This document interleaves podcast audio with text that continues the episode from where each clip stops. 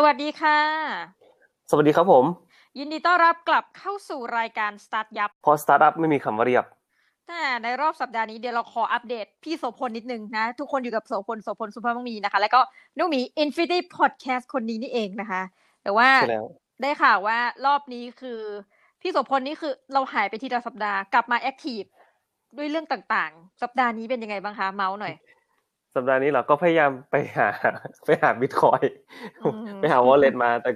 ก็ยังไม่เจอครับตอนนี้ก็อัปเดตเนาะเงินก็อยู่นั้นแหละแต่ว่าเท่าที่ไปหามานะคิดว่าเขาคงเอาไปใช้แล้วล่ะ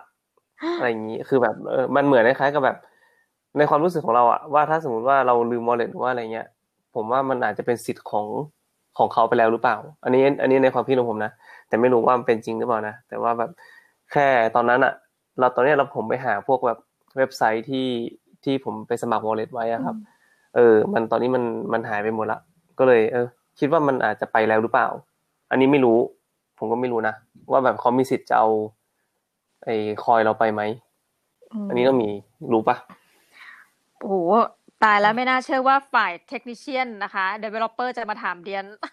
นะคะเขินจังไม่หรอกแต่ว่าผมแค่รู้สึกว่ามันเราลืมหรือว่าเราไม่ได้ใช้หรือแม่งทีมอะไรเงี้ยเขาคงมีสิทธิ์เคลมได้หรือว่าอะไรนะผมไม่รู้แต่ว่าเราไปพยายามหาแล้วครับแต่ว่าก็ไม่ได้ก็ไม่เจอโอเคก็ตามนั้นก็เลยว่ามันจะไม่ใช่ของเราเนาะก็ไม่ใช่ของเราช่างมันก็เลยวันเนี้ยครับอาทิตย์เนี้ยจะมาพูดถึง Bitcoin ต่ออารมณ์ค้างจากอาทิตย์ที่แล้วอยากจะมาพูดถึงว่าทำไม Bitcoin อ่ะมันไม่ควรจะเรียกว่าสกุลเงินดิจิตอลแล้วในเวลานี้อันนี้คือหัวข้อที่เราอยากจะมาพูดกันถึงเรื่องในวันนี้เนาะก็อาทิตย์ที่แล้วเราได้พูดกันถึง Bitcoin ไปละเบื้องต้นไปเรียบร้อยแล้วเราพูดถึงว่ามันราคามันขึ้นไปแตะประมาณ1.2 ล้านใช่มั้ย 1,200,000 กว่าบาทแต่ตอนเนี้ยก็เหวี่ยงลงมาละเหลือประมาณ 900,000 กว่าที่อัปเดตล่าสุดเหมือนจะประมาณ 900,000 กว่าวันนี้วันพฤหัสเนาะพฤหัสที่ 21ก็ประมาณ 900,000 กว่าก็ยังสูงอยู่แหละแต่ว่ามันก็มีใครเล่น Bitcoin หรือว่าใครเทรด Bitcoin เนี่ยก็ต้องแบบโหหัวใจเสริมใยเหล็กอ่ะจริงๆมากๆแบบโคตรโหดอ่ะคือตอนเนี้ยจำได้แล้วที่เราพูดถึงว่ามันไอ้มีชายคนนึงเนี่ยที่ใช้ 10,000 บิตคอยน์ในการซื้อพิซซ่าน่ะใช่มั้ยก็พิซซ่า2ถาดนั้นน่ะก็ประมาณ10,000 ล้านเนาะใช่มั้ยถ้าถึงเวลาประมาณเนี้ยคือตอนเนี้ยคงไม่มีใครหน้าไหนที่กล้าที่จะเอาบิตคอยน์ไปแลกซื้อพิซซ่า2ถาดแล้วล่ะใช่มั้ยเพราะตอนนี้ใครๆที่ถือบิตคอยน์อยู่ไว้ใน wallet ของตัวเองอ่ะก็คงคาดหวังว่าในอนาคตข้างหน้ามูลค่าของมันก็จะสูงขึ้นถูกป่ะแล้วก็ตีกลับมาเป็นจำนวนเงินที่มหาศาลอะไรเงี้ยแต่ว่าไอเดียของ Bitcoin ในตอนแรกที่มันถูกสร้างขึ้นมาครับคือ Bitcoin มันเค้าเรียกมันว่าสกุลเงินดิจิตอลเนาะหรือว่าคริปโตเคอเรนซีใช่มั้ยตอนที่มันถูกสร้างขึ้นมาเนี่ยมันบอกว่ามันเป็นช่องทางใหม่ของการโอนเงินส่งเงินผ่านอินเทอร์เน็ตแบบไม่มีตัวกลางคือแบบผู้ส่งสามารถส่งตรงไปถึงผู้รับได้เลยโดยที่ไม่ต้องมีองค์กรอย่างธนาคารหรือ Payment Gateway มาเป็นตัวกลางใช่มั้ยแต่ว่าพอมาดูกันดีๆครับ Bitcoin จากไอเดียของสกุลเงินดิจิตอลเนี่ยเพื่อโอนให้ระหว่าง2ฝั่งโดยไม่มีตัวกลางเนี่ยตอนนี้มันกลายเป็นมันเหมือนทรัพย์สินทางดิจิตอลซะมากกว่าน้องหมีคิดมั้ยคือเราต้องมาดูว่าทรัพย์สินทางดิจิตอลเนี่ยมันหมายถึงอะไรคือแบบในช่วงทศวรรษที่ผ่านมาเนี่ยครับจากตั้งแต่ปี2010จนถึงตอนเนี้ย Bitcoin เนี่ยเพิ่มมูลค่าขึ้นมาประมาณ10 ล้าน% อ่ะโหอันนี้คือแบบที่ไปดูตัวเลขมานะแล้วก็ปีที่แล้วปีเดียวเนี่ยประมาณ220 ล้านเนาะคือกราฟของ Bitcoin เนี่ยขึ้นลงของ Bitcoin เนี่ยมันแบบอัตราการขึ้นลงตอนเนี้ยเราถ้าสมมุติว่าเราเข้าไปเว็บไซต์ไหนก็ตามเว็บไซต์เกี่ยวกับการเงินเราจะเห็นละว่าแบบมีกราฟของ Bitcoin ขึ้นๆลงๆอยู่ตลอดเวลาอะไรเงี้ยครับผมแล้วก็ไอ้นักลงทุนต่างๆเนี่ยก็เริ่มยอมรับ Bitcoin กันมากขึ้นเนาะแล้วก็อย่างบริษัทใหญ่ๆอย่าง PayPal อย่างที่เราพูดกันไปเมื่อที่แล้ว PayPal Amazon Microsoft อะไรเงี้ยครับก็เริ่มมีการยอมรับว่า Bitcoin มีมูลค่าจริงๆแม้ว่าราคาของมันเนี่ยจะมีการเหวี่ยงขึ้นและลงอยู่ตลอดเวลาอย่างมีช่วงนึงที่แบบว่าลงมา20%ภายในจันทร์ศุกร์ตอนเย็นจันทร์ตอนเช้าแบบลงมา 25% อะไรเงี้ยก็มีอะไรเงี้ยครับผมเพราะฉะนั้นเนี่ยมันเหมือนกับอะไรรู้มั้ยที่ผมคิดอ่ะมันเหมือนกับทองอ่ะน้องหมีใช่มั้ยเพราะว่าแบบตอนเนี้ยคือ Bitcoin เนี่ยมันมีมูลค่าในตัวของมันเองอะไรเงี้ยครับคือถ้าเทียบกับบางอย่างที่เราคุ้นเคยกันเนี่ยก็คือที่ผมรู้สึกอ่ะมันเหมือนแบบทองคำซะมากกว่าแล้วเนี่ยมันคือเหตุผลว่าทำไม Bitcoin ถึงไม่มีทางเป็นสกุลเงินได้ล่ะอย่างที่บอกไปอ่ะครับตัว cryptocurrencyของ Bitcoin เนี่ยถูกสร้างขึ้นมาในปี2009เนาะโดยซาโตชินากาโมโตะเนาะก็เป็นระบบเงินดิจิตอลอะไรเงี้ยครับแต่ว่าพอ Bitcoin ถูกสร้างขึ้นมาเนี่ยมันไม่ได้ถูกใช้ให้เป็นแบบเป็นเงินอ่ะคือในมุมมองของน้องหมีคือเงินคืออะไรอ่ะคือแบบเราเอาเงินไปซื้อสินค้าใช่มั้ยเราเอาเงินไปซื้อ สะดวกในการแลกเปลี่ยนเนาะความหมายของเงินใช่ในมุมมองผมก็เหมือนกันคือแบบว่าผมจะเอาเงินอย่างเดินไปซื้อเซเว่นอะไรเงี้ยไปซื้อของเซเว่นผมก็ใช้เงินในการที่ไปซื้อของในเซเว่นถูกปะหรือไม่ก็แบบเราอาจจะเห็นแล้วว่าบิตคอยถูกใช้ในการแลกเปลี่ยนซื้อของต่างๆบนเว็บบนออนไลน์อะไรเงี้ยมีบ้างซึ่งมันก็มีอาจจะมีแบบเว็บไซต์พนันหรือว่าเว็บไซต์แบบผิดกฎหมายต่างๆนะที่แบบใช้บิตคอยกันอยู่อันนี้คือที่ผมทราบมานะก็จะมีเอาบิตคอยเนี่ยไปเปลี่ยนเป็นเงินบ้างนู่นนั่นนี่หรือว่าแบบเอาไปแลกเป็นสินค้าที่แบบผิดกฎหมายอะไรเงี้ยก็มีบ้างเพราะฉะนั้นเนี่ยอย่างบิตคอยเองอะครับตอนเนี้ยเราเห็นในรูปแบบของการเทรดหรือว่าซื้อขายกันมากกว่าใช่ไหมครับในช่วงมีเว็บไซต์ชื่อ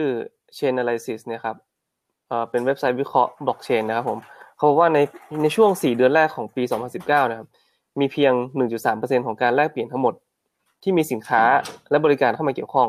ถ้านับเฉลี่ยนะในตอนนี้นะทั้งที่แบบมันมีชื่อเสียงมากขนาดนี้นะต่อวันอ่ะมันมีการเทรดเนี่ยหรือว่ามีการทำธุรกรรมเนี่ยต่อวันประมาณ 350,000 ครั้งเท่านั้นนะในวันหนึ่งของบิตคอยน์นะครับแล้วก็ข้อควรอีกอย่างนึงของการใช้บิตคอยน์ก็คือว่าระยะเวลาในการตรวจสอบธุรกรรมอ่ะมันทำได้เพียง7ครั้งต่อวินาทีซึ่งถ้าเทียบกับวีซ่าครับที่ทำได้มากกว่าแบบ 6,000 ครั้งต่อวินาทีเนี่ยแล้วก็แบบได้มากกว่านั้นด้วยอะไรเงี้ยครับเพราะฉะนั้นเนี่ยคือมันเป็นข้อขวดนิดนึงแหละว่าในการทำธุรกรรมของบิตคอยน์มันค่อนข้างนานลองไปคิดดูถ้าสมมติว่าเรากำลังแบบไปซื้อของอะไรเงี้ยแล้วก็ต้องมานั่งรอ transaction ของเราอะว่าแบบเฮ้ย transaction ของเราจะผ่านหรือยังวะอะไรเงี้ยครับคือถ้าใช้บิตคอยน์ในการใช้ใช่ไหมมันก็จะไม่ค่อยสะดวกเท่าไหร่แต่ที่จริงแล้วอะไอข้อขวดตรงนั้นอะมันยังไม่ได้แบบเป็นปัญหาใหญ่มากนะแต่ว่าที่จริงแล้วอะครับที่ทำให้บิตคอยน์เนี่ยไม่สามารถที่จะเป็นสกุลเงินได้เนี่ยเพราะว่ามันเป็นที่โครงสร้างพื้นฐานของมันมากกว่าเพราะว่าด้วยความที่บิตคอยน์อย่างที่เรารู้กันน่ะมันมีจำกัดเนาะแล้วก็เมื่อความต้องการของบิตคอยน์สูงขึ้นคือเขาพูดถึงว่าบิตคอยน์เนี่ยมันเหมือนทองคือแบบเราให้คุณค่ากับทองใช่ไหมมูลค่าของมันก็เลยสูงขึ้นถ้าสมมุติว่าอย่างบิตคอยน์เองนะครับเราให้คุณค่ากับบิตคอยน์มูลค่าของมันก็เลยสูงขึ้นเพราะฉะนั้นคือคุณเชื่อว่าวันหนึ่งอ่ะบิตคอยน์จะมีมูลค่าสูงขึ้นกว่านี้ซึ่งมันก็เป็นเรื่องที่แบบค่อนข้างที่จะแปลกนิดนึงเนาะถ้าสมมติว่าคุณคิดว่าสิ่งที่จะมีมูลค่าสูงขึ้นในเวลาเนี้ยคุณก็จะเอาไปซื้อของหรือว่าไปแลกเป็นแบบพิซซ่า2ถาดอะไรเงี้ยครับมันคงไม่มีใครแบบเอาทองไปแลกพิซซ่า2ถาดปะถูกมั้ยเพราะฉะนั้นเนี่ยคือทุกคนนะครับที่มีบิตคอยน์เนี่ยก็จะรู้สึกว่าอยากจะพยายามเก็บรักษามันเอาไว้แล้วก็ขายเมื่อราคามันสูงขึ้นแล้วก็เนี่ยครับมันเลยให้ความรู้สึกว่าคุณไม่จำเป็นที่จะต้องใช้บิตคอยน์ในชีวิตประจำวันเพียงแต่ว่าคุณอยากจะเก็บมันเอาไว้เพื่อที่จะทำให้แบบมันมีมูลค่าสูงขึ้นมากกว่านี้มันไม่ได้เป็นสกุลเงินไปแล้วครับแต่มันเป็นสินทรัพย์อันนี้ซะมากกว่าแล้วก็อีกอย่างนึงก็อย่างที่เห็นเนาะมูลค่าของมันนะครับที่ผัดขึ้นผัดลงอะไรเงี้ยครับก็เรื่องของการใช้จ่ายเงินอ่ะมันยากน้องหมีอย่างเช่นว่าแบบอย่างน้องหมีไปซื้อพิซซ่าอะไรเงี้ยแล้วบอกว่าจ่ายบิตคอยน์ไป100บาทใช่ป่ะบิตคอยน์มูลค่า100บาทณเวลาเนี้ยแต่ว่าพรุ่งเนี้ยมันอาจจะเป็น90บาทพรุ่งนี้มันอาจจะเป็น80บาทคือถ้าเราเป็นเจ้าของธุรกิจอ่ะเราคงแบบไม่กล้ารับป่ะไม่รู้นะสำหรับผมก็คงไม่กล้ารับเท่าไหร่ในการที่จะรับบิตคอยน์เข้ามาแล้วก็พวกนี้แบบมูลค่ามันอาจจะหายไปอะไรเงี้ยครับหรือว่าแน่นอนมันอาจจะสูงขึ้นก็ได้เนาะแต่ว่ามันก็เป็นความเสี่ยงเพราะฉะนั้นเนี่ยครับการเปลี่ยนแปลงของบิตคอยน์จากสกุลเงินเป็นทรัพย์สินดิจิตอลเนี่ยที่จริงมันถูกวางไว้ตั้งแต่เริ่มต้นแล้วล่ะแต่ว่าเราแค่เข้าใจว่ามันเป็นสกุลเงินแค่นั้นเองแต่ปลายทางจริงๆแล้วมันจะไม่ใช่อย่างนั้นมันเป็นสิ่งที่นักเศรษฐศาสตร์เรียกว่า store of value ครับหรือแบบที่เก็บรักษามูลค่าได้เป็นเหมือนแบบทองคำดิจิตอลอันนี้ผมก็เลยรู้สึกว่าแบบสุดท้ายแล้วอ่ะบิตคอยน์อ่ะในเวลาเนี้ยจากคริปโตเคอเรนซีอ่ะมันได้กลายเป็นคริปโตแอสเซทไปเรียบร้อยแล้วอย่างสมบูรณ์แบบด้วยผมว่าคงไม่มีใครที่แบบจะใช้แบบบิตคอยน์เป็นสกุลเงินอีกต่อไปในเวลานี้คืออันนี้อาจจะมีคอมเมนต์เพราะว่าเคยฟังของรายการ Planet Money นะคะถ้าจำไม่ผิดนะไม่งั้นก็ Free Economic Radio นะประธานโทษแต่ว่าในรายการเขาพูดได้น่าสนใจมากคือมันมีบุคคลที่ไม่ใช่บิตคอยน์นะคะแต่ว่าต่อต้านการใช้ธนบัตรของสหรัฐอเมริกาก็คือเป็นคนอเมริกันนี่แหละเขาก็เลยเหมือนกับไปตั้งเป็นแคมป์เหมือนไปอยู่ในป่าไปอะไรเนี่ยนะพี่แล้วก็ใครที่อยากจะกินข้าวกินอาหารอะไรที่อยู่ในแคมป์นั้นเนี่ยต้องใช้ทองแดงใช้แร่เงินในการแลก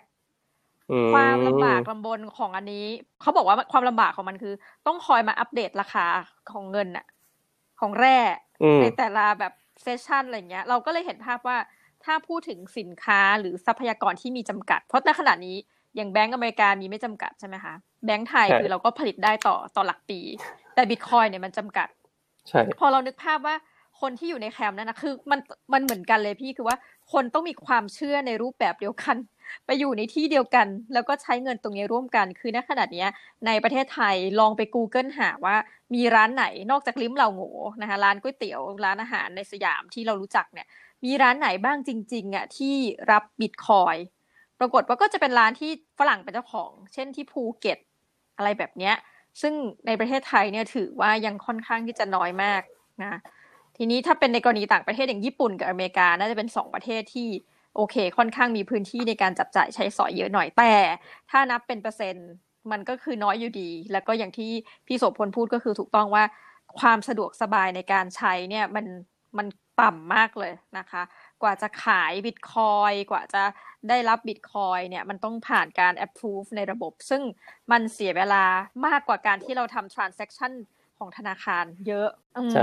มันก็อาจจะต้องคือถ้าเราไปแบบฟังการสัมภาษณ์ของคุณจิรายุทธเนี่ยนะคุณท็อปเนี่ยที่เป็น CEO ของ Bitkub เนี่ยเขาก็จะพูดว่าเฮ้ยธนาคารมันตายไปแล้วนะคะคือปัจจุบันแบบเขาก็จะพูดถึงข้อดีของ Bitcoin แต่ในขณะที่เราเนี่ยผู้ซึ่งเคยเป็นทั้งนักลงทุนเนาะแล้วก็ดูธนาคารเราก็รู้สึกว่าธนาคารเองก็มีการ